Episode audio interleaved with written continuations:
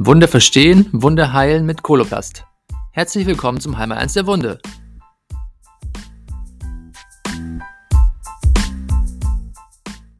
Hallo und herzlich willkommen zur heutigen Folge. Mein Name ist Sherban Popin. Mein Gast heute ist Susanne Kanja, Ärztin für Allgemeinmedizin und Chirurgie.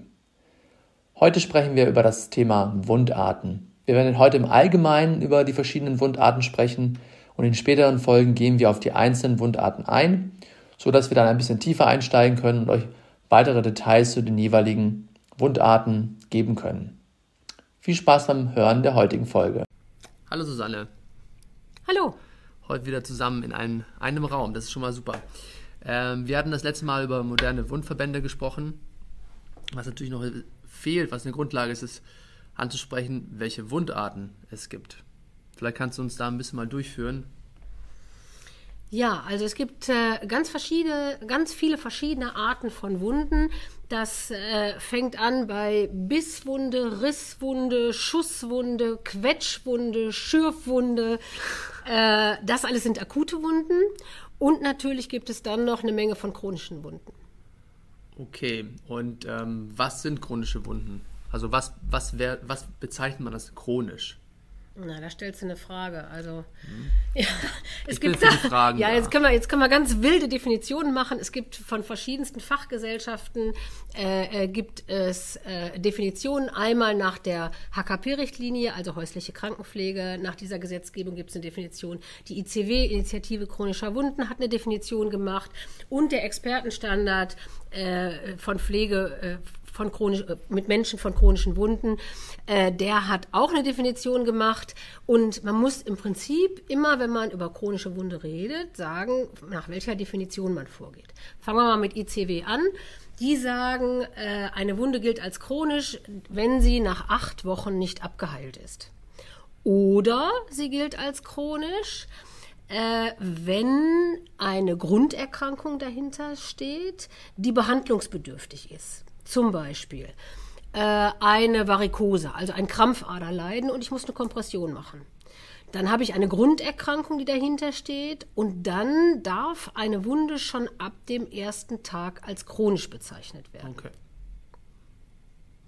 Die anderen lasse ich jetzt einfach mal weg, weil äh, sonst reden wir jetzt hier eine Dreiviertelstunde. Es sei denn, du möchtest nee, über okay. HKP glaub, und häusliche Krankenpflege nee, ich glaub, das ist ein gutes Beispiel mit ICW. Das ja. reicht, glaube ich, als, als Einstieg die Frage ist, kannst du uns ein paar Beispiele von chronischen Wunden geben? Also sagen wir mal so die gängigsten, die man kennt, beziehungsweise die jetzt äh, unsere Zuhörer im Alltag sicherlich häufiger sehen und ähm, ja, die auch sicherlich auch vielleicht am meisten auch Arbeit machen. Ja, also ich sag mal, es gibt, gibt vier große Gruppen der, mhm. der, der chronischen Wunden, äh, wo man eben großen, großen Wert auf die Begleittherapie legen muss. Äh, das ist einmal das diabetische Fußulkus, weil da die Neuropathie, also die, der Nervenschaden äh, hintersteckt, der dazu führt, dass der Patient nicht mehr auf seinen Fuß aufpasst und irgendwie auf einem Nagel rumlatscht oder so und es nicht merkt. Äh, dann der Decubitus, äh, wo man darauf achten muss, dass das adäquat Druck, druckentlastet ist. Dann das venöse Beinulkus, Ulcus cruris venosum, äh, wo die Kompressionstherapie unbedingt erforderlich ist. Äh, und dann die arteriellen Durchblutungsstörungen, also Wunden durch arterielle Durchblutungsstörungen, wo die Revaskularisation, also die Wiederherstellung der Durchblutung im Vordergrund steht. Ich glaube, da werden wir nochmal extra später darauf eingehen. Was ich aber noch tatsächlich wissen würde, du hattest ganz am Anfang erwähnt, die akuten Wunden. Vielleicht kannst du uns da mal so die auch wiederum die gängigsten. Natürlich kennt man Schusswunden und, und Schür Ja, genau. täglich. Ja, ne? Unser Tagesgeschäft. Genau. genau. Ja, Aber genau. vielleicht genau die, die am häufigsten vorkommen, auch nochmal kurz ansprechen, damit man auch äh, da vielleicht einen Überblick bekommt. Also ich sage mal, meistens sind diese akuten Wunden irgendwelche Verletzungswunden, ne? die, wo entweder von außen der Verletzung zugeführt wird oder ich mir selber eine Verletzung zuführe. Äh, und ähm, äh, auch da gibt es Definitionen, wo, wo einer sagt zum Beispiel, äh, alles, was nicht chronisch ist, ist akut, was ich ein bisschen merkwürdig finde. Ähm, aber äh, nach der Verordnung, äh, nach der äh, HKP-Richtlinie, häusliche Krankenpflege, die sagen Wunde, die voraussichtlich innerhalb von maximal zwölf Wochen komplikationslos abheilt. Das wird als akute Wunde bezeichnet. Und das muss man ja auf dieser Verordnung auch ankreuzen. Ist es eine akute oder eine chronische? Aber ich denke, über HKP machen wir lieber nochmal ein extra Dings, ne? weil das ist komplex. Genau, was ich noch tatsächlich noch habe, was, was mir durch den Kopf ging. Und zwar, wir haben mal in der Schulung zum Thema Wundversorgung zwei Sachen genannt bekommen. Das eine ist äh, Skin Tears gibt auch eine andere Aussprache für. Ja, du kannst das, du kannst es einmal, also entweder die amerikanische oder die englische äh, Version.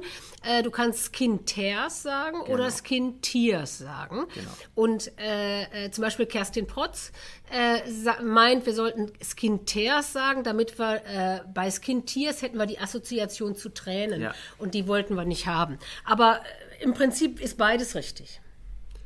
Es sind die oberflächlichen Hautläsionen bei ähm, äh, besonders dünner Haut, entweder dünner Haut beim alten Menschen oder dünner Haut beim, bei der Cortisonbehandlung. Äh, äh und eigentlich ist es eine akute Wunde, aber weil da eben ein, ein äh, sage ich mal, multimorbider, ein schwerkranker Mensch hintersteht, äh, haben diese Wunden äh, einen besonderen Stellenwert und müssen sorgfältiger behandelt werden als irgendeine akute Wunde bei einem jungen Menschen.